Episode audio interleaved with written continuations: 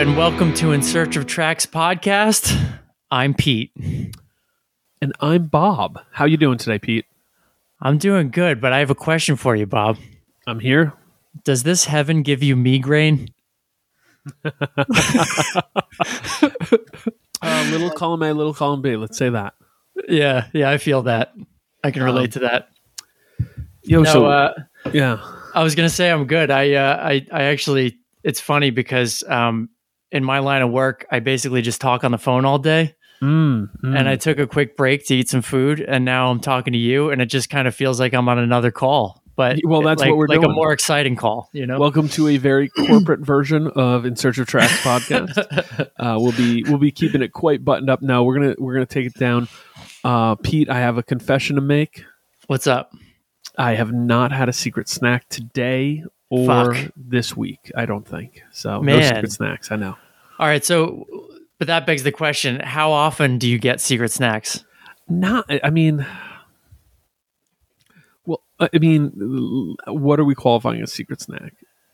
Um, so if it, I'm saying if it's if it's just like an actual snack food that's in your house, It Doesn't count. it doesn't count. No. It it has to be something where you it there has to be like some sort of shame associated with it in my opinion but like but maybe some people just aren't as shameful as i am i think but it has to involve like eating it has to be a meal i think and it has to either be in your car or like in an establishment Agree. I'm going to put in another caveat.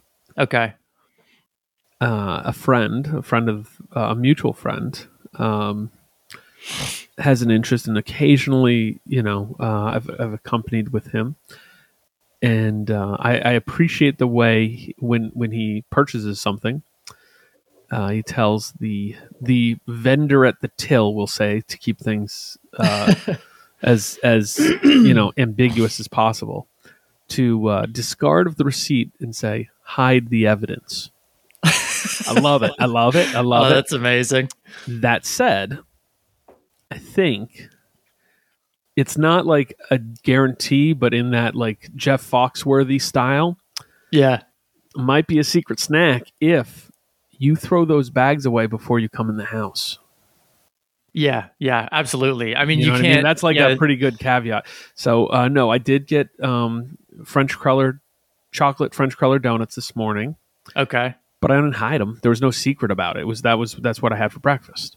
Yeah cool So good uh, snack treat, not a secret though. So yes, I agree. It's it's sort of like like oh, did you run out to get groceries or like some last minute thing, but also stopped and ate a slice of pizza? Secret snack. yeah Didn't tell nobody. Secret snack. particularly if it's before dinner or something Oh yeah, right before. So cool. yeah Um. So no, I would say my secret snacking's less than once a month. okay. Maybe uh, maybe upticks during the summer. I'm not sure. I'm gonna have to really give some thought on it. I'll, I'll kind of maybe we start secret snacking charts. Yeah, my summer my summer secret snacks go off the charts. I mean, I think that I think that this part of the start of this whole conversation was that I got caught having secret ice cream like five times one summer. So yeah. so I think we're in the right place. Um, Yo, real quick, yes. while we're while we're on this topic, I Yes. was just reminded of something. So a few weeks ago, I'm late on this, but we Mm. got an email from um, Jeremy. Thank you for writing, Jeremy. Um, shout out. and he mentioned that. Do you remember when we were talking about Sherbert a few weeks ago? Yes. So he wrote us and he was like, "Yo, why do you guys put an R in sherbet? You know how you spell sherbert, Bob? I would assume S H E R B E R T. Yeah, it it's not sh- It's- sherbet? It's, sherbet. It's no, it's not. That's Yeah. not right. No, it is. be. No, I'm I'm I'm disbelieving that. Oh no, you're right. Some people do. It's it's both. Okay. Okay, so here's the funny thing. If you look at the Wikipedia, it has sherbet, S H E R B E T, you know, sherbet, Yeah. um, and that says often referred to as sherbet in the United States. Okay. So that's that is why because us classless Americans. Um, Okay, is it an everything. American thing? Because an Jeremy wrote us and was like was like, is this a New England and surrounding areas thing? And I was like, wow, I don't know. No, in Canada, uh, sherbet, and that makes so much sense because I've had friends in different places kind of say, "Oh yes, I'm having some sherbet," and uh, and I've kind of chalked it up to, "Oh, that's just my ears densely hearing their accent," you know. Right. Um, but uh, but no, it's not. I I had no idea this was an epiphany for me. So It- oh, look at this! The Smithsonian Magazine. It's sherbet, not sherbet. You dilettantes, dilettantes. dilettantes. You dilettantes. The frozen tr- treat has been mispronounced by generations of Americans. How did we miss this in the September sixth, 2016 edition of the Smithsonian Magazine? That's a great question. Oh, all right. Well, um, shout out to Change Jeremy. change the spelling. Yeah, yeah. Change the spelling already. Let's come on. Oh, jeez. Pete, you're going to be wearing a, a make sherbet great again hat pretty soon. Jesus. That's Um, the direction I'm headed. All right, so everybody, uh, we got a good one for you today, I think. Um, and I actually, uh, this is in the teaser part of this podcast, like one and a half minutes before we say what record we're doing, even though you already know because we like promote it as such. Um, this is one of the more challenging records, I think, but in this really kind of interesting way to me. Um, what do you think? It's definitely challenging, um, and it's uh, it's one- it's one that I'm excited to talk about because I'm I'm really curious about your thoughts on this one Yes. and Let's excited to kind of talk through mine. Yeah, I have a feeling that's going to be a really fun part. So, with that said, let's get into our conversation on Gang of Four's album, Entertainment. So, if you're uninitiated, Yeah. Gang of Four were a post-punk band, uh, English post-punk band, formed in 1986 or sorry, 1976 76. in in Leeds. Um, the first single came out in 1978. This was their first album and came out in 1979. Yep. Um, what else should people know about Gang of Four, Bob? I mean, highly, highly influential post-punk band. highly, highly, highly influential post punk band. Um, in as much as I don't think post punk, the sound of post punk exists as the way it would without them. But at the same time, if you were to listen to this record anytime after like 1985, and someone said, "Hey, this is a post punk record," eh, 85 maybe. Any point after 1995, when post punk as a sound had been really codified, Yeah, people might, if you just listen to this with no name attached to it, people might be like, "Well, I don't know. I don't. know. This isn't. Is this post punk?" It's there. It's built into the DNA because they built the DNA. you know what I mean? But like, to me, I I almost lean into the idea of calling this like uh, an art punk record or dance punk, but Yeah. like it's a very like there's elements of funk, there's elements of dance music, but there's so much post punk. But how do you become a post punk band when you're the first? Well, they're they're not the first first, but they're one of the first. Um, and I I just uh, yeah, I think it's a really okay. So Pete, I think this is a fun question to start with. When did you first hear this record? um, that's a good question. I think I first heard it probably like late high school, but didn't really care that much. Yep. and then I bought it um, when I was in college. So I don't know, 2005, let's say 2004. And then I, I, I like I got deeper into it. I listened to it a lot more at that point. I believe I was somebody played it for me when I was 18. It literally might as well have been like a fighter jet flying over my head. Um, because I was like, wait, what? What's this? And I don't know, you know, because, um, and they played me this record, Entertainment, Yeah, and it was kind of like, uh, same person who really pushed Stiff Little Fingers and a few other like late 70s punk acts on me because they, they're like hey you, you actually have a pretty broad taste on punk and hardcore music but you don't you don't know and i was like i don't know i don't really know that stuff. Like i i, I was vaguely fam- familiar with stiff little fingers by that point. I, I love the buzzcocks you know? Sure. but but gang of four was this like just giant hole in my brain and they played it from him like ah, i don't know. Uh it didn't click. It didn't click right away. Um i believe it's very it's funny because it's very similar probably about I think four years go by. So that's like 99, 2000, 2003 is when I remember I uh, I got a used copy of it on CD. um, yeah. At Amoeba in Hollywood, and uh, I was working a warehouse job where I was kind of nascently the manager, but I also ran the entire retail side of this like merchandising operation hmm which was kind of fantastic because it meant I oversaw some very independent and very competent folks. So they didn't need much in terms of me like hand holding them, nor did 21, 22 year old me have any desire to do that. Um, nor do I really now, but you know, uh, I digress. So I spent most of my day in a warehouse unit by myself every day, five days a week, and I listened to a lot of music at that point. And so, this record, uh, I was doing the thing, and I don't know if you ever did this or had opportunity, but it was like right on the cusp of iPods, but I didn't Sure. have one yet. But I had a CD book. I basically would every few months just rotate everything out, put all new stuff in, and just play that, cycle through and cycle through and cycle through. Um, so this, I this miss miss those days in a way. me too. Simple, simple times, my friend. Yeah, exactly. Uh, so, so I, I would put this on, but it was, it was always kind of a like. It actually made it. It stayed in the book for a few rotations because it was always a disc where I was like, okay, this is kind of my curveball.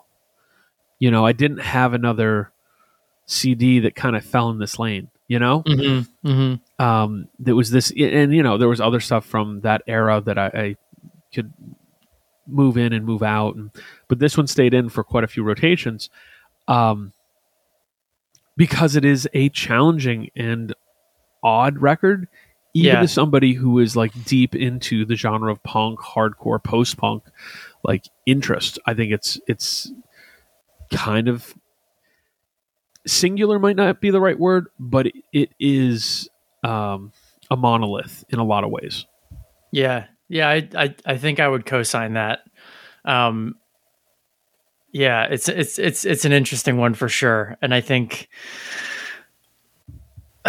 one of the things that I'll get into, I guess I'll just jump into it, is Mhm. like what I realized while listening to this that much like a lot of the you know genre categories that we've covered, right? Like we covered grunge, where there's like the Nirvana that came more from the punk end, and there's the you know Pearl Jam that came more from like the classic rock end, arguably, and then there's like the Stone Temple Pilots, which is like Snake Charmer music influenced, Yes. as you would say, which I think is hilarious.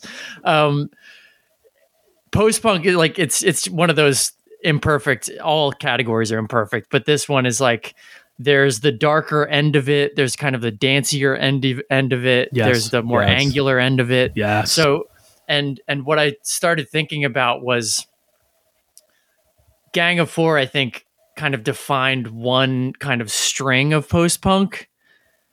And if I follow that string, I ultimately don't love a lot of what came in its wake. Um, me neither. and that's like it for, it kind of taints this record in that respect for me but at the same time it's kind of a you know it's like the descendants in the way that Mm. i still like the descendants just because i have history with them and you know they're really an, an important band for me at a certain point in my life But but, But mo- but more or less the, a lot of the fruit on the tree is Yeah. rotten to you. Yeah. more or less everything that came in their wake is not something i'm interested in so it's kind of a similar situation here where i look at the joy divisions and i think to myself like what came in joy division's week, i actually probably like a lot more like on that side of the spectrum than on this side of the spectrum um no question. Same same boat. so yeah, so that was interesting to me. I agree, though I will say this. We just said this, like um you know, there's the darker end of post punk, there's the dancier end of post punk, there's the more angular end of post punk. I think you catch a lot of that, all three of those on this record. The Yeah. darker side the least, but you catch that in a few tracks.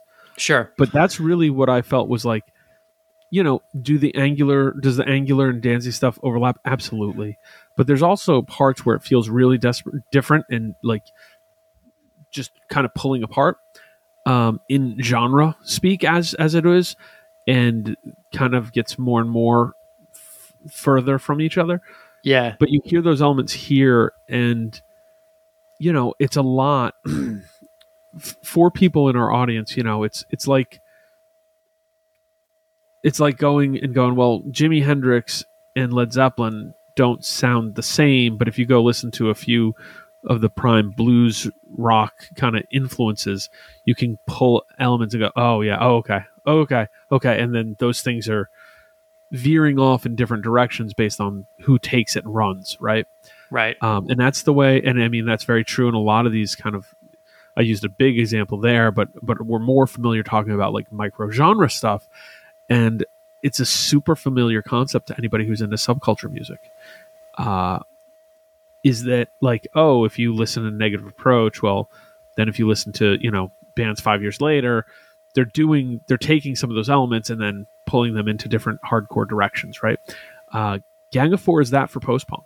You know, um, I think it's pretty easy to say that um, for good and bad because you know one of the notes I have here is like okay, you know uh, we'll we'll get to it, but you know I think the angular side of post punk owes everything to this record, like everything.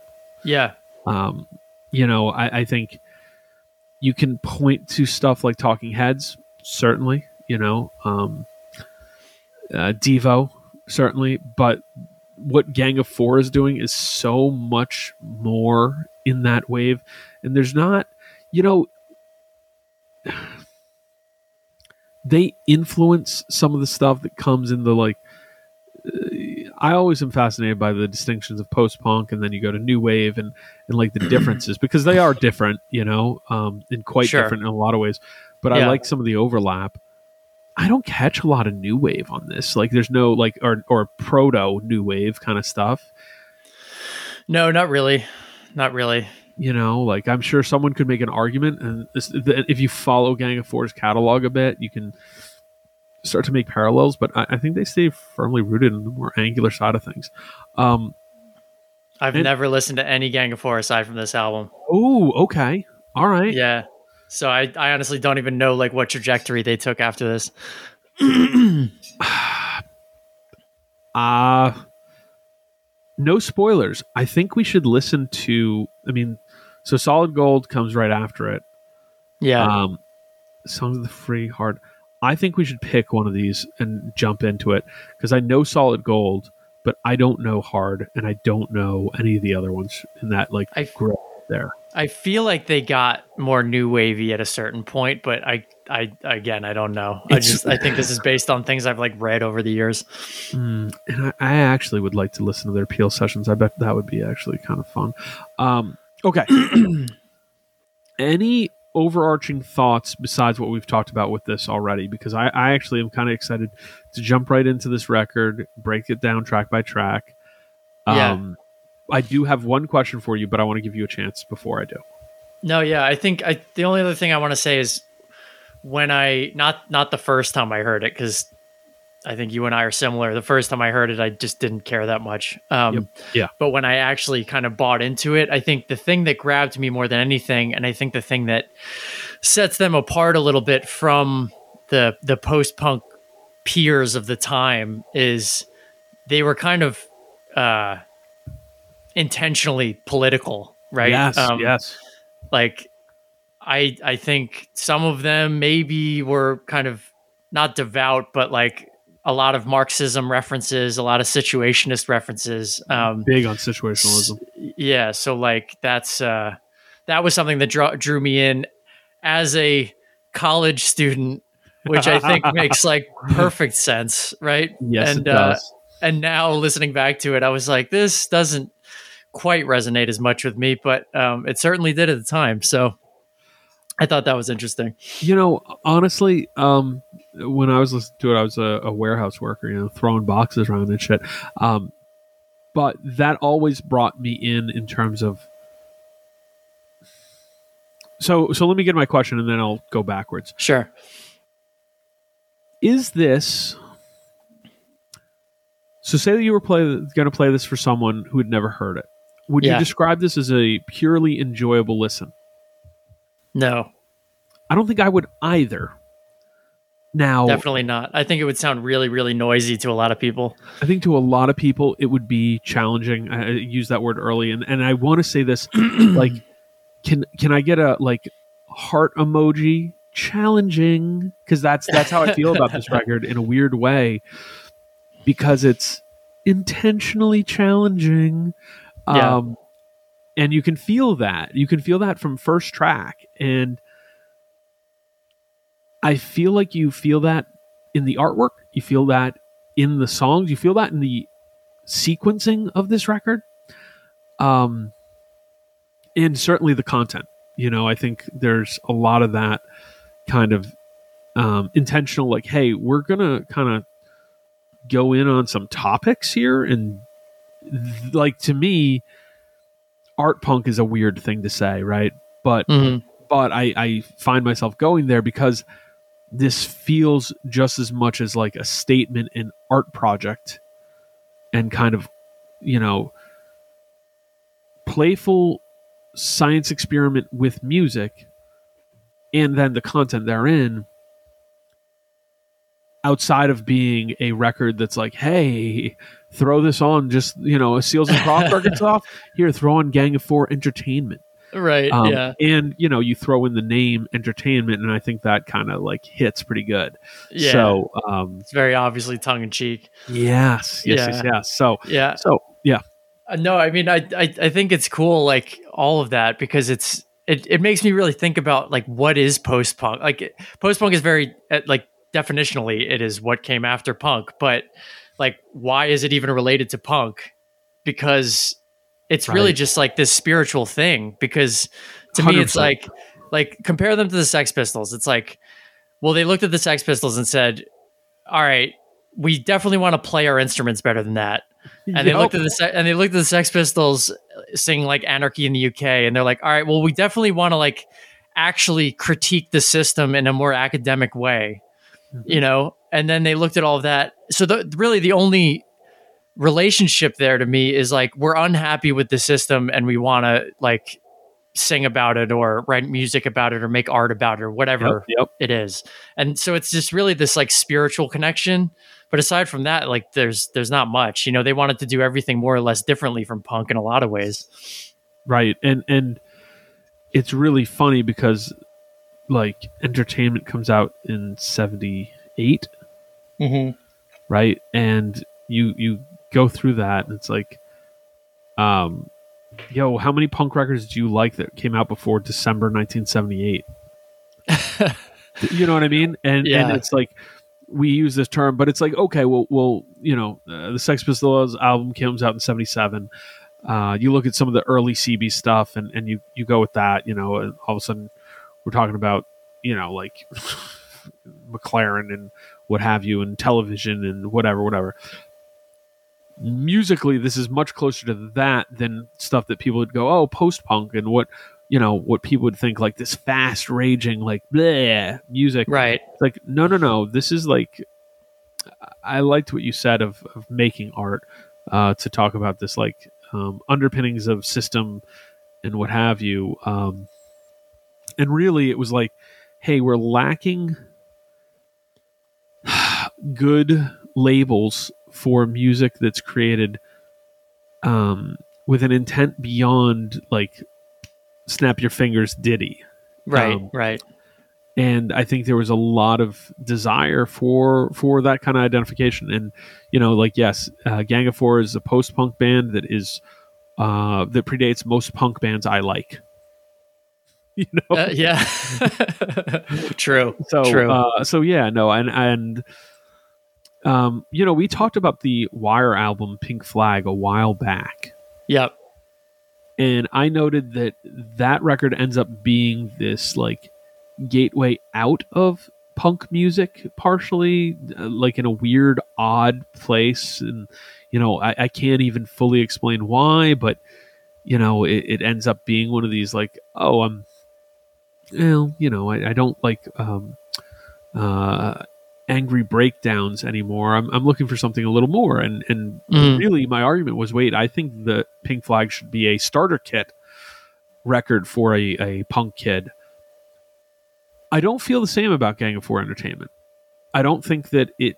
I think if you give this to any 15 year old across the country, um, they might be baffled. Now, uh, shout out to the music savants who could find a lot of a lot to take from this.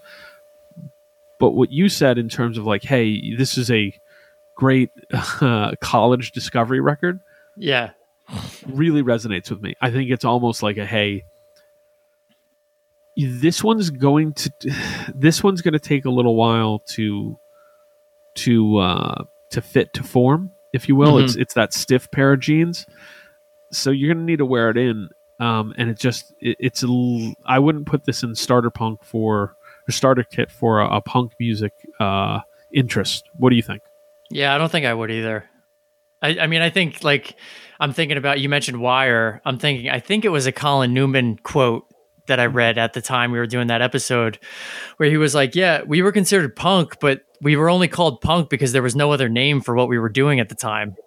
So it's it's it kind of falls into that category for me. So Oh, this is By- a recurring theme for some stuff we're doing coming up in Yeah. terms of these these records and bands that sort of slip between labels and genres. And I think that that plays a part. And I mean, Gang of Four as a you know, they're notably a post punk band, but their sound goes way beyond what we all know as post punk. So, for sure. all right, let's let's dive in and go track by track on Gang of Four Entertainment. We go. First song, Ether.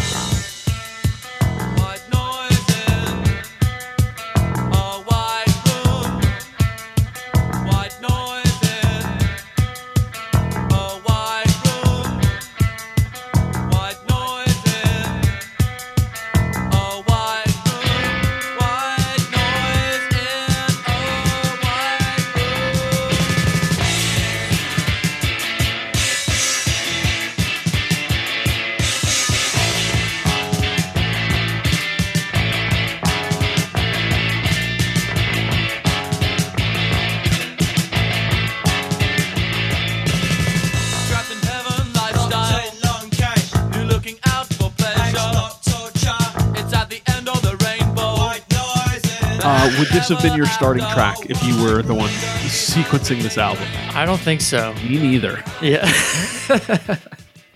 yeah, I mean, it's this one so since I'm really familiar with this record, although I hadn't revisited it in a long time. Um I- like it feels right to me only because I'm so used to it. But were I to go back, yeah, like like if I had the power, I would certainly the reorder producer. things. Yeah, Yeah, know, yeah, so- yeah, yeah.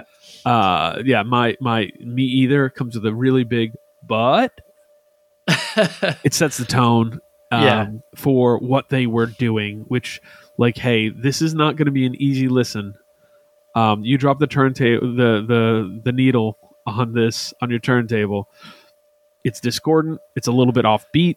It's a really odd sounding song. You get hints of this angular rhythm that kind of it almost feels like free jazz coming together, even though it's not. There's no looseness and it, it's very tight.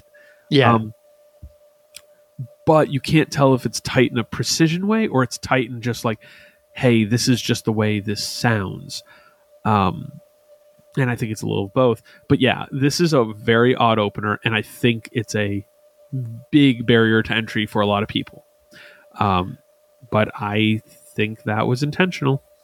Yeah, yeah, it's probably a test of some sorts, um, particularly given the album's name, Entertainment. You know, um, I think, yeah, I mean, I actually like the dissonance a lot in this one. Um, and it's it's kind of juxtaposed with like this bass riff that I actually think is really catchy and kind of gets stuck in my head a lot of the time.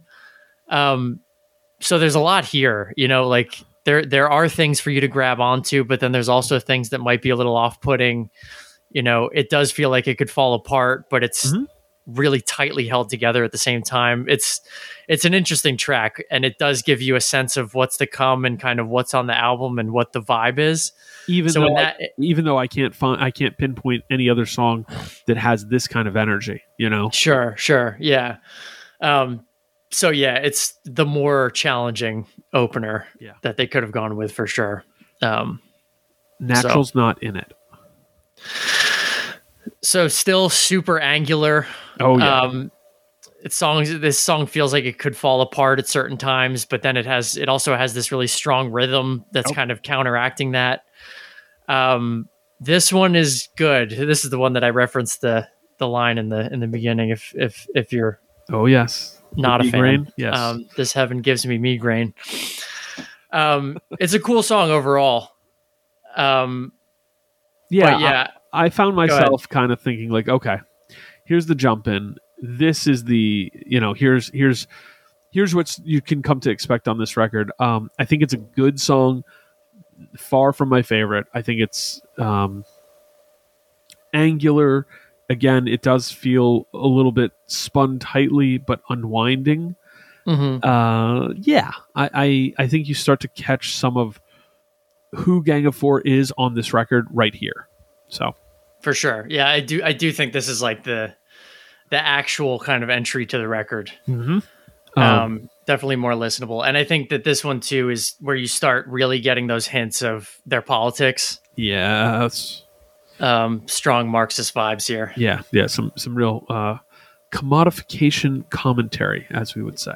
Yeah, Um, next track, which I I think is uh, where this record starts to like this is the uh, this is the tween song on the record. It's like oh you're coming to maturity, uh, not great men. Um,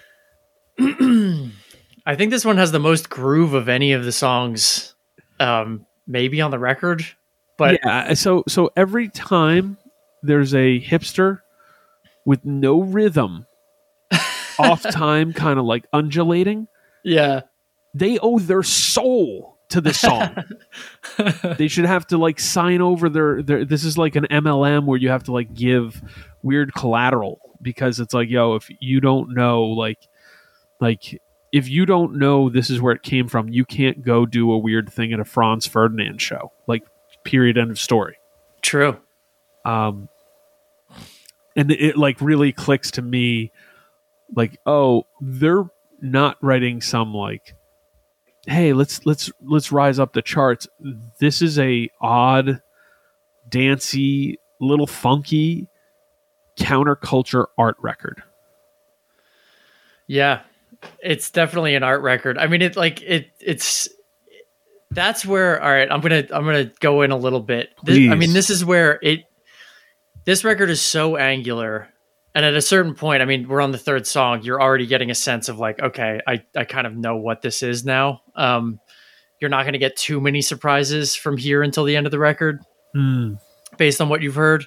Um, and it just there's like no uh, there's a lot of life to it, and there's a lot of passion to it, and there's a lot of um, you know focus to it, but it feels really cold in a lot of senses. Like like it feels like you're just in like like a like a men's club philosophy class or Yes, something yes. where it's like there's just like there's this certain I don't know there's this certain I don't want to say male energy because I don't think it's like that entirely but it's like I don't know. It's it's it's it's uh it's just it's it's very the convictions are there and there's just like there's funk but there's no soul. Yes.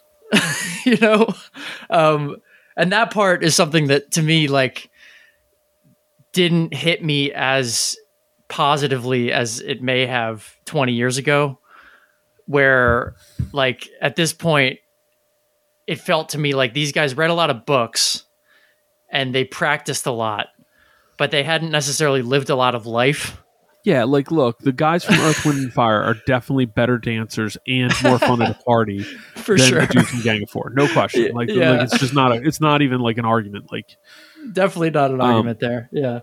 and and it's something I found myself thinking about as listening to this record was that there are some pretty interesting rhythms here.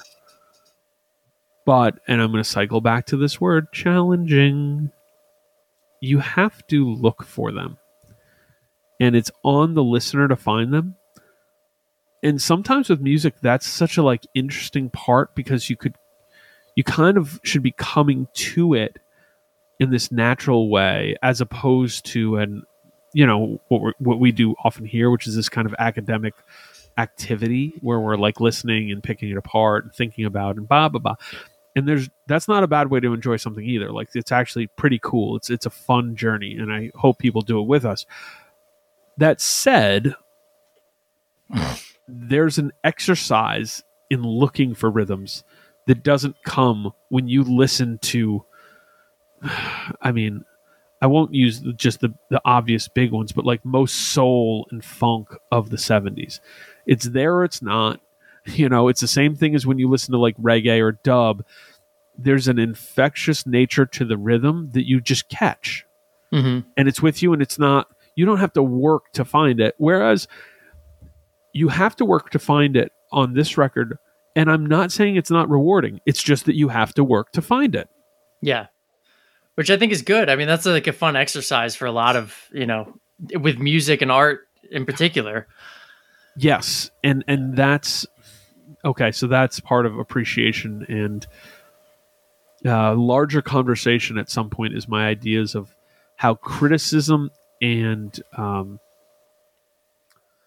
like in the modern times the uh, oh what is what is it um, criticism and advocacy should almost flip roles um, but they're intrinsically connected if you want to have an authentic voice right Mhm. like if you just say good things about the things you like, well, okay, good. But do you only talk about the things you like? Well, okay, maybe we need a little more of that energy in the world is just talking about things you like. But if you don't talk about the things you don't like about something, you can be an inauthentic author.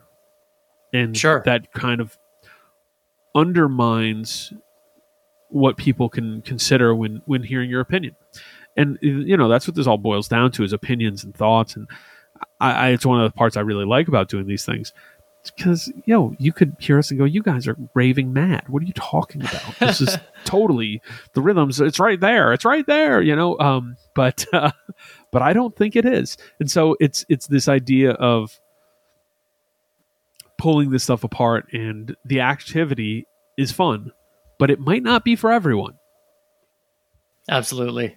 uh, and that's true. You, you said it with art. It's it's hundred percent. It's true in all forms. So uh, the next song, which I think maybe the most popular Gang of Four song, I think it has to be. I, I mean, this is their first single too. the Damaged Goods.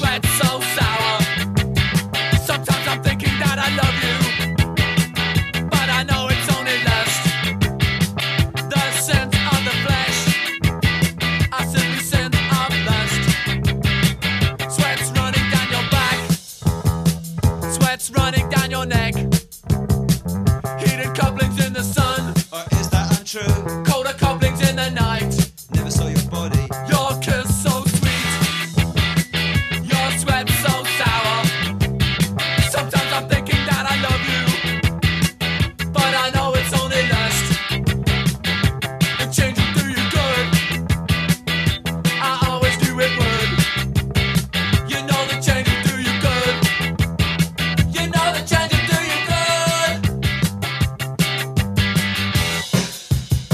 this song. I, like this is like my my favorite version of uh, Gang of Four. Is it's still Oh, angular. Like yep. the, you can tell the guitar player is working his ass off. Yep. You know, but but it's it's it you know the rhythm section is totally in sync. There's kind of there's a more I guess traditional beat where it's not as angular. Yeah, I, I called it Um, a throbbing beat, Yeah, which is like it's not totally pulsating, but it's throbbing.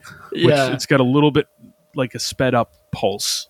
Yeah, but it still like swings a little bit. Like Yeah. there's a little bit of soul there. Yep. um and i mean just a lot of energy um and then you know the the lyrics are good there's a super catchy you know chorus on it um your kiss so sweet your sweat so sour like yeah i mean i think this is a great track complete agree. This is this is the track to hear. This is there's three songs on this record that I would give to people as a hey, uh, you're making first contact with this alien being that is Gang of Four Entertainment. Try these first. yeah If uh, if these please you, proceed with caution. Um, I said very similar. Uh, this raw, weird, rugged en- energy, um, throbbing beat, and I thought there was something to the guitars that it's not driving, but in that way of keeping the angular nature, it's pushing. yeah So you know when you're pushing, there's a return, right? You push and then you let off, and you push and you let off, and you push and you let off, and I feel that throughout the song. I think it's, um, you know, it's template almost. It, it builds a lot of different interesting ideas for post punk from here, and I think the song's awesome.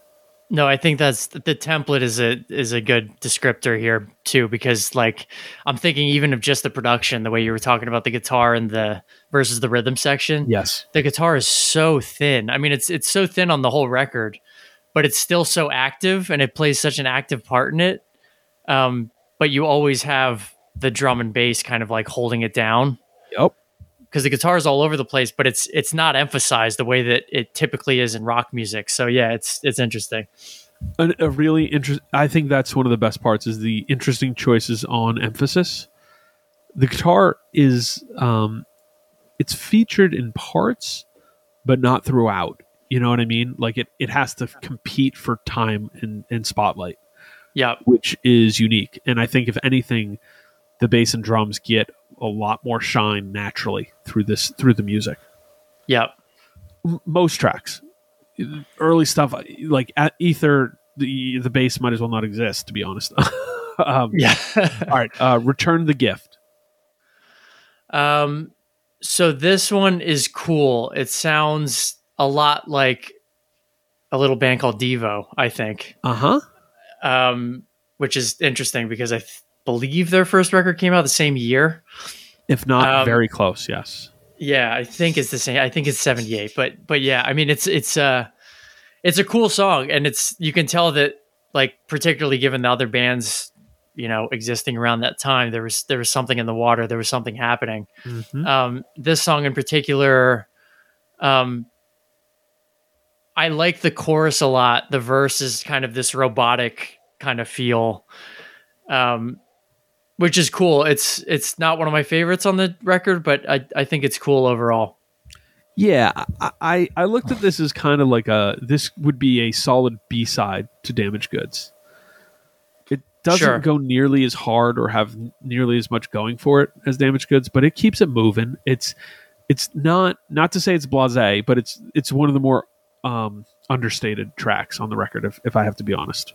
Yeah, yeah. I mean, I, it is understated. Yeah, I, and I think the other thing, the other note I had here is the lyrics. Like, I do think, and I, I, I guess I'm going to talk about the lyrics a lot on this episode only because I think that they, like, mm, they would want that to be the case most likely. Um, this one to me just feels like a little dialed in Hmm. just in the term just in the way that like you can tell that they're reading books and the lyrics are informed by them reading books and not necessarily them like actually having jobs Oh yeah, lived experience. Sure, sure, sure, you know sure. and that's that's that's where i i don't know that that's a fact it just it feels it feels very college to me in that respect I mean, that's exactly what I was going to say. Is I think you're describing a typical college experience. yeah and yeah the weird, so, yeah this weird sensation of not being in high school, um, but still be like the the entry to adulthood being this weird like in between period where you're likely either have some more independence or full independence from from parents, uh, Mhm. but you're not necessarily in the adult world, but you're basically being trained on the adult world um, and have certain expectations. But um, this record kind of fits that place oddly well, you know? Yeah, yeah, and I, I mean, I think that in that respect, like, I mean, you already kind of said it early on, but there's a reason that it resonated with us in our twenties. Yeah. and there's probably a reason that it's resonating with us a little less in our thirties. Yeah. you know? so I don't know. No, and I mean, I'll say this: I I, I connected, I never connected with these lyrics. I think they're kind of distant, but I They're super distant. I mean, it's like it's like you're reading like like an actual like yeah, you know like an act- academic text in a lot of ways. but they were. I found them. There was at least kind of that inkling, and, and some of this is with is, is certainly on the audience too. So so as as said, you know, our age plays in, but there's some evocative nature to what they're doing, but it does come off as bookish in a way. So um, it's evocative, but it's like, oh, you're trying to to get me to read that book and have that perspective, but you know, it's like it's it's secondhand from you. It's secondhand from the voice, as opposed to like, hey, you know, like I, I lived this experience and now I'm sharing it with you, and you're connecting to this thing. Um, and that's it's always kind of fun to think about those differences. Um, sure. Guns before butter. This is one of the few that I could just totally cut. Oh, really? See, I enjoy Yeah. this one. I um there's a few memorable lines. The all this talk of blood and iron. I actually like that as kind of, you know, the refrain. Um fully formed angular sound on this song. Fully I think I think that's it. Like it's a little too angular for me Yeah. without the payoff. Man, we're going to talk about payoff a lot tonight. um no, I don't totally disagree, but I, I like some of it. I think it's some of the the riffing is me- is memorable. I think some of what they're doing guitar wise is memorable. Um, but yeah, not much to else. This is this is the one part is I think this record clocks in at just under forty minutes, and I start to feel it right around here. Yeah. Um, next song, I heard I found this essence rare. Okay, this Um, one experimental percussion. Um, and I f- was thinking about. I'm like, oh, they're doing different ways to focus in and out on the sound. Mm-hmm. Same thing. Uh, song drags a bit, but I found this one lyrically to be the one that like is blurring the lines of societal commentary Yep. and entertainment and like hey you're you're this is still supposed to be a song right like uh, and i felt it hard on this one I, uh, it's okay oh, see, that's interesting. I, I I feel like this is like a perfect Gang of Four song, Oh, and I think it's one of the best on the album. Okay. Um, I think, and and the lyrics for me, I enjoy more because it it doesn't feel as academic. It feels kind of more poetic and more like it's all social commentary. But this one, I feel like it it you get it. There's there's more spirit to it. Um, for me, yeah i'm trying to think this one there was a little bit of kind of we talked about um, storyteller yeah, um, stuff and i think you get a little bit more here in that that kind of work which feels more familiar and i i didn't dislike it but it also felt a little more on the nose like the dressed in a bikini she doesn't think so but she's dressed for the h-bomb and i'm like oh, oh okay Oh, I think that's a good line. I It- like it's that. a good line it's just like you were saying on the previous track two on the nose Yeah. angular too on the nose with the commentary folks like okay i get it Yeah. i get it I mean, it's it, that, but that's see, that's kind of the thing. It's like if you choose to be a heavy-handed band, Y- yeah it's just it's it's it's there, and sometimes you're gonna do it better than other times. But but overall, the thing is always gonna be heavy-handed, right? So, yeah, I don't know. Um, but I but I like this one. okay let's go to glass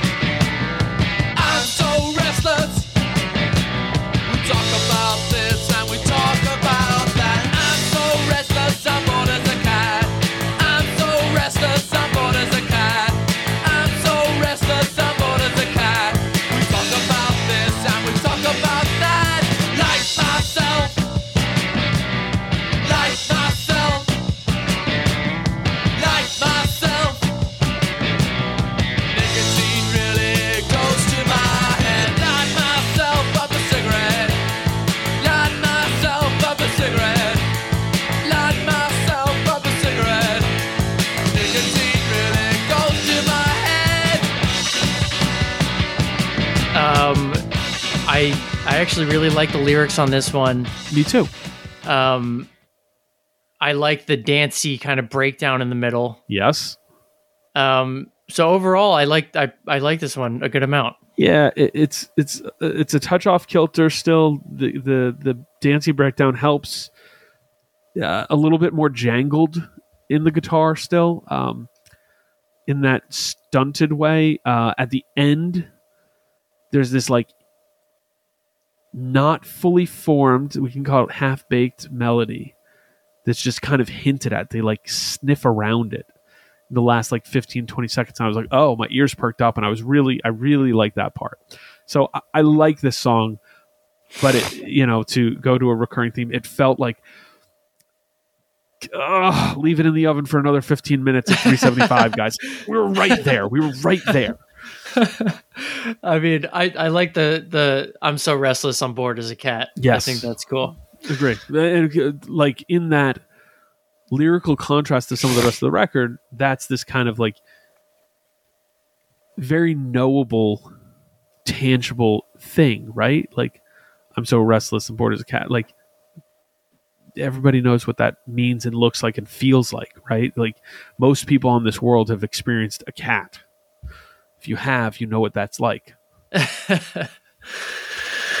All right, next song, Contract. Um, it's quicker. It grabs me more than the the last two tracks. Um, I actually really like the stops and those kind of like gaps. Uh-huh. It adds to the tension of it. Um, it's one of my favorite songs on the record. Okay. Cool. Um I there's a lot I do like about this song. I mean the there's again there's kind of that Devo-ish kind of Yes. robotic feel Yes, um, on parts of it. I really like there's and there's there's just more dissonance I think overall on this song than a lot of the songs, and I like that about it. Um, but then there's like this dancey verse, so it's this cool juxtaposition. Um, yeah, I, overall I like this one. Yes. Um, and let's go to the next song. At home, he's a tourist. so to me this one's it's got like a, a really steady repetition this like almost standing beat. Um it makes the couple of flourishes throughout really interesting to me for some reason. I think it overstays its welcome a little bit and i, I haven't said this but i felt it a few times through this record. Um this song's 333 hmm if they cut about 30 seconds of it, it might have I might have appreciated it more because when the song starts to unravel a bit towards the end, I, it it's like it's Yeah. um, like what, what are we what are we even doing here? Um, but otherwise, I, again, a, a song I really like. I actually think there's this last little section that that picked up business picked up, and I, I like this song quite a bit. Yeah, yeah. Overall, I like this one. I th- this one made me realize as I was listening to it just how great they are, which seems obvious, but just how great they are at fitting, transitioning from parts that feel like they have no place fitting together together. You know, oh yeah, Um, yeah, which which is kind of like this magical post punk thing that they really excel at. Um, but they're so good at it, and like this this song is uh, an example an, an example of that. agree with that. Um, the two steps forward part at the end, I think, is great. Um, the lyrics are again a little bit heavy handed, but they're they get the point across. So I mean, cool song overall. It's just this this is at this point in the record, I'm definitely feeling a little bit of the wear. Yeah, I can feel that. Um, 545, the next track. This one pulled me out though. Like I, I was feeling the wear. I said I, I kind of like it. I think there was a little midsection there that I was less pulled in by, but it, it picked up. And this one, I- felt like there was much more fully formed melodies than on much of the record. Yep. Uh, the form is kind of truncated in the challenging way, like as I've said.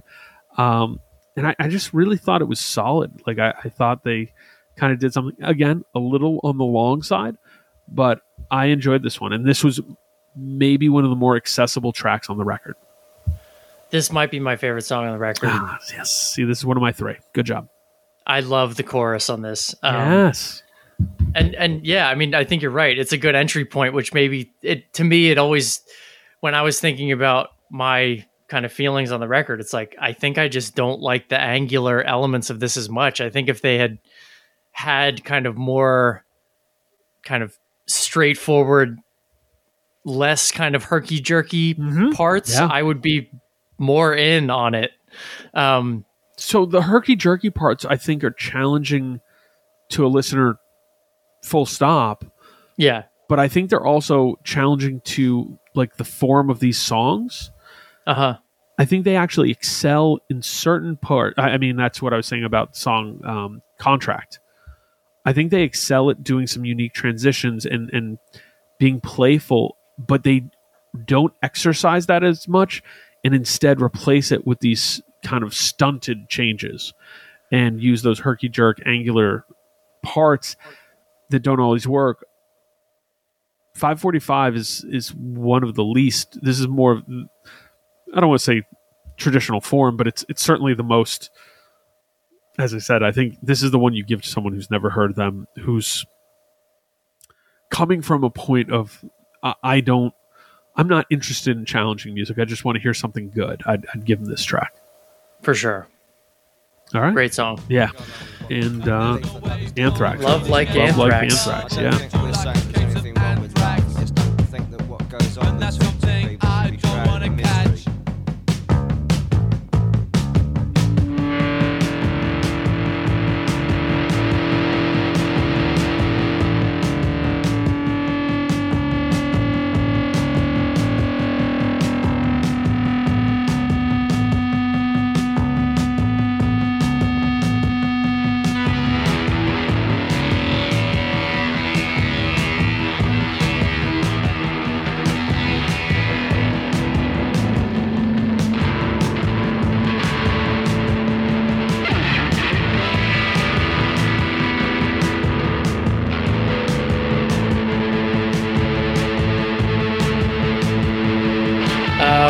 The closer, and you're big Yeah. on closers. I'm big on closers. Uh, I have a hypothesis on this. My guess is you don't think this is a good closer.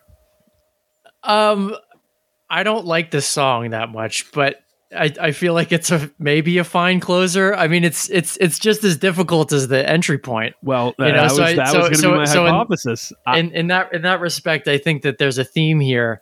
yes, exactly. You know, is is it my favorite song that like I'm gonna go back to as a closer? No, not at all. No. Um, nor nor is it a particularly big closer, and I'm I'm particularly big on big closers. Oh. Um, although I I love the line. I feel like a beetle on its back, and there's no way for me to get up because to me it kind of encapsulates just the whole feel of the like existential crisis that is this record. yes, yo, that's know? that's where they're so like, uh, what's the guy's name? Jon King. Like, that's where he excels. Is these weird visual like. Like visualizations where it's like a beetle on its back, bored like a cat. Like those are things you can feel and are like really tangible and, and For palpable. sure, So, yeah. anyways, um, odd energy for a closer. I'll say that. Um, I mean, it opens with like a minute and a half of dissonant static. yeah, wait, wasted time on a 39 minute record. Um, I actually like the texture of the actual song fair amount, and I think if you cut some of that dissonance, if you made this the opener, I think it would fit just as well as it did as the closer, maybe even better. Interesting. Which is a weird thing to say about a closing track. I think that matters, but yeah, it's it's it's not on. If I was being severe, I could cut this record.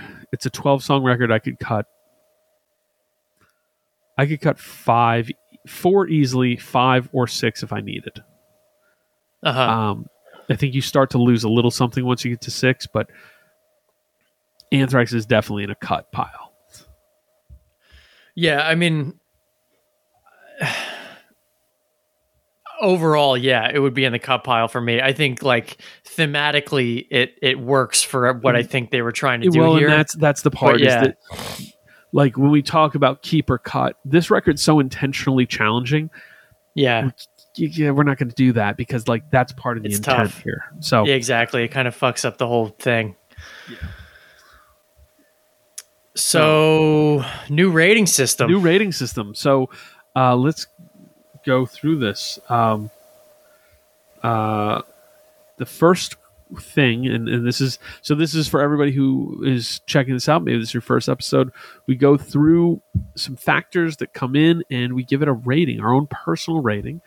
Um, we recently changed this up. This is the first episode we're recording where we're using it, so bear with us, and hopefully you enjoy. Um, Pete, the holistic quality, like just the overall quality of this record, and you give this a score out of twenty. Out of 20. So, he, I mean, here's I, the I- I can give my score first, but yeah, go, okay. Yeah, no, question. go in. I, I get a 15 out of 20. Um, Okay. I think it was it's strong, it's good. There's re-listen value. Uh, there's something there. There's it's certainly not something that I'd be like I'm never going to listen to this again, and it's certainly something I would encourage someone to listen to. And if they told me, "Hey, I just heard this record," I'd have questions. So, on a holistic level, I gave this a 15 out of 20. That is exactly what I was going to give it, and the reasons are somewhat similar. I mean, I, I, I'd be lying if I was if I said I would be going back to this record a lot. I don't think I will. At the same time, if it's on, I'm not going to turn it off. Um, it would be interesting to talk to people about it. You know, if I'm at a barbecue and someone 100%. like, "Hey, I just saw Gang of Four," I'd be like, "Wow, tell me about it." You yeah, know, um, yeah. so, which I know that they're doing, and I think a tour just now with uh, maybe the original lineup or at least like an early version of the lineup. Kind of sick, yeah. Um, pretty cool, yeah. So, like, really interesting band. I'm actually, I am somewhat curious now how they aged, like what they did later, Mhm. um, lyrically, musically, everything. So, and I also just like, uh, you know, you can't deny kind of the importance of this record. No, it, no, no. it obviously was super impactful. So, Which and I we'll think get. there's a reason for that. Yeah, like it, it it's it's really intentionally put together. It's Mhm. like this fully formed piece. So yeah, overall, fifteen. Okay. Um, the highs. So this is uh, out of ten. The highs, the highs, the good, the best of the best. For me, it's a seven out of ten. Largely on the strength of damaged goods. Just a great song. As I mentioned, I really like the song Contract. I really like the song At Home He's a Tourist, and I really like the song 545. Those are the Okay. highs. And I gave it a seven out of ten. Cool. I'm gonna give it an eight. Actually.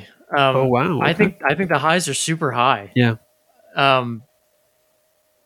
Uh, like I, I have to think back too to like when I first heard it, and like some of this stuff really blew my mind. So, Yeah.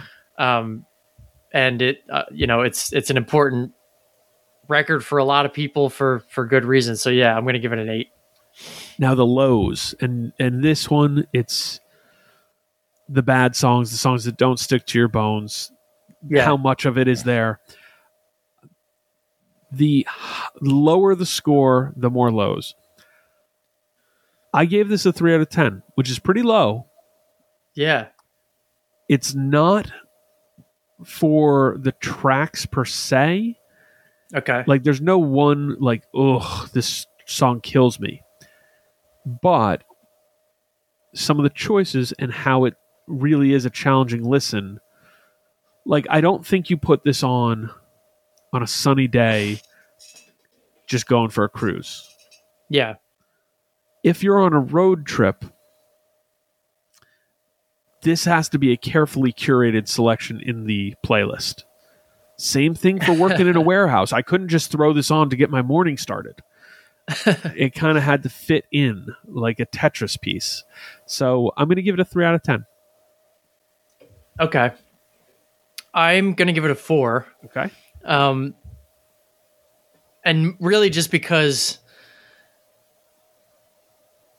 there are certain songs that I just don't love all that much, but Yeah. I, I, I still think that even the songs that I don't like, I'm sure that those songs are certain people's favorite songs. Um, because I think that they're they're all of a high-ish quality, more or less. So, um, I'm gonna give it a four.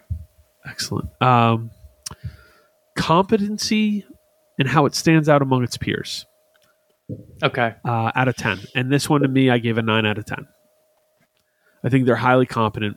Um, are they the best players of music? Nah, probably not. But like these recordings are defining. Uh, I think it's really good. And as far as peers, I don't think you can have a conversation about po- post punk without talking about Gang Four. Yeah, yeah. I mean, I think that they stand right there with with their peers of the time. So yeah, I'm going to go with you. Nine out of ten. Okay. me too. Uh, going through the next ones, drag factor.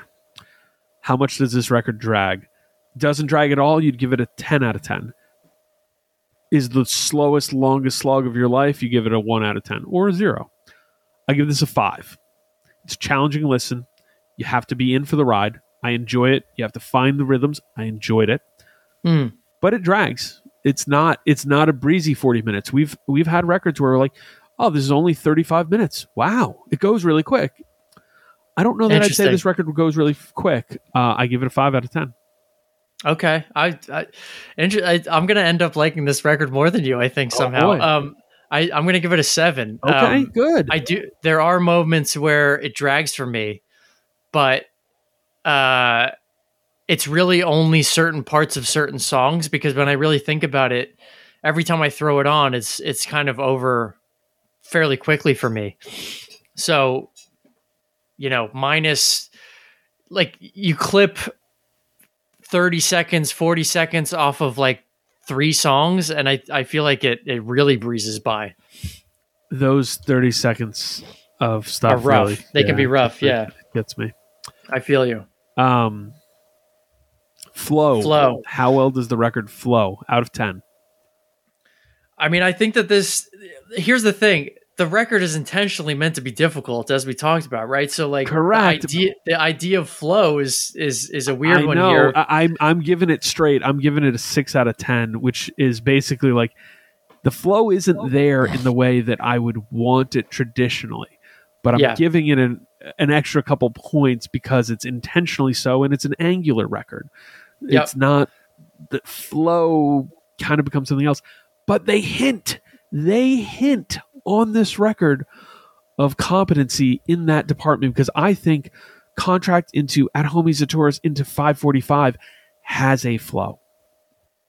I mean, I I honestly think the record flows in the in the way that they probably intended for it to flow. Probably, it's just yeah. it's it's it's just it's it's again it's intentionally difficult. So I'm going to give it a seven. Oh, look at you. Okay.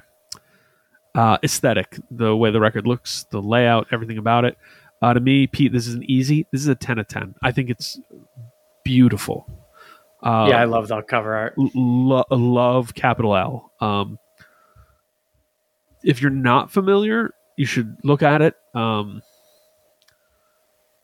it's it's just great, It's striking. Yeah, it's It's striking, great. bold. The color choices are awesome.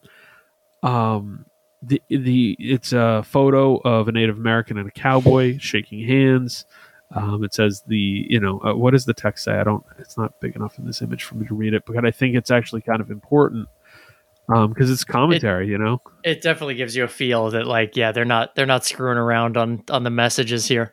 no, and and and like that of the time, it's it's you know this is not some easy thing. Um, even in in the moment, it's like you know what what what is what is this even saying? You know, like um, so it says the Indian smiles. He thinks that the cowboy is his friend. The cowboy smiles. He is glad the Indian is fooled. Now he can exploit him. Yo, I remember the first time I saw that and I was like, damn, man. you know, Yeah. like that's some real shit. So um 10 of 10. I just love it. I think it's great. Back cover's great too. Um Yeah, back cover I think particularly looks good. it's, it's really yeah. The back cover of great thing. Back cover of this record is better than the front cover of most records. True. Yeah. Uh, I'm gonna give it a nine out of ten for aesthetic. Oh, I give it a 10. All right. Uh, impact influence out of 10, 10 out of 10. Ten. Yeah. Yeah. In- Undeniable. Re- real quick, Yeah. can you draw a line from Gang of Four to Red Hot Chili Peppers? Oh, yes, I can. okay. Definitely. Definitely. Cool. Um, wow. Not quite a direct line, but pretty close. What about there's you can buy a Gang of Four Entertainment shirt on Walmart.com. Fuck, man, that's mean- so dark.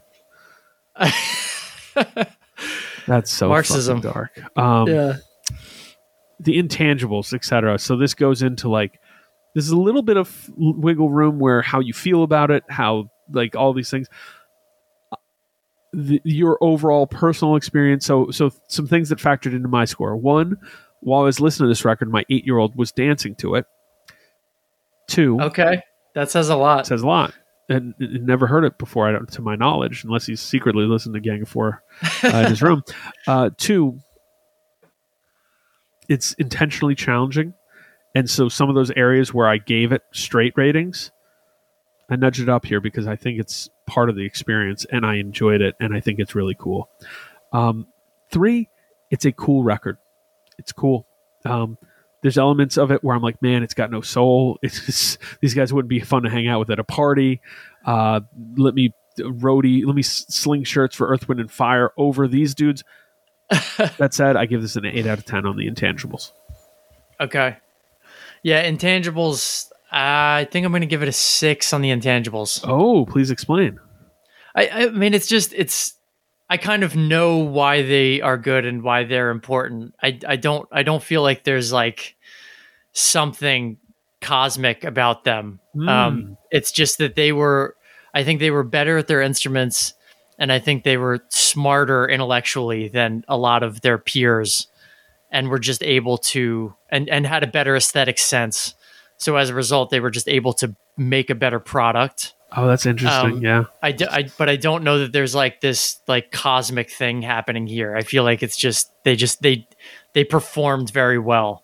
No, you're not wrong. There, that's that's it's a good way to say. It. I think there's more magic around this record and the idea of it and the concept of it. Uh-huh. It's like concept albums, you know. Like sometimes, a like a perfect concept album is where the concept is well formed, it gels with the music, and by the way, the music is excellent. A half baked That makes sense. And a half baked concept album can be one of two things: the concept is neat and interesting, but the music sucks, or the concept is crap and doesn't really make sense, but the music's pretty good, so who cares? Um, yep. this it's almost like all the surrounding ephemera really hit and they hit it on a few points on this record but not all so uh, i'm sticking with my eight um, Cool. my total pete came out to 73 All right. We're Seven- close. 7.3. Minus 75. yeah so see see how that exercise got us closer because because if we were doing our five star i guess i would have given it like a three that would be like a 3.5 i guess which feels kind of like mm, not exactly saying what i want to say about it but a 7.3 or a 73 out of 100 i feel good about that Yeah. i think hope- that's actually an accurate representation of how i feel about this record Yeah, yeah, yeah. I mean, uh, listen, I'm gonna, I'll, I'll give it to you, and I'll give it to the listeners that didn't like the five stars. oh yo it's not even This- i didn't like this- it i just wanted no, to get no. more granular no, no, no. I, I'm, I mean, I'm, I'm half joking, but like, but I, I, I realize it's. I mean, five stars is tough, man, because three sound we mentioned, but like three sounds so harsh, and I, i know whenever I give a record a three, I really never meant it like that. But you're right, like seven point five. It honestly, seven point five almost feels more positive than I feel about this record sometimes. But like, I'm I'm with it because I think it's a really important record, and I think it's like fan- a fantastic version of what it is. yeah Um, so yeah, so I'm with it. All right, I so like everybody, uh, thank you for joining us. Uh, follow us on social media at Tracks Pod. on Twitter and Instagram, and you should send us those awesome emails. We've been getting a bunch. Thank you, thank you, thank you. Send those emails to trackspod at gmail.com. And if you want to correct us on how we pronounce things, I love those emails. So please keep them coming. Sherbert. Goodbye. Goodbye.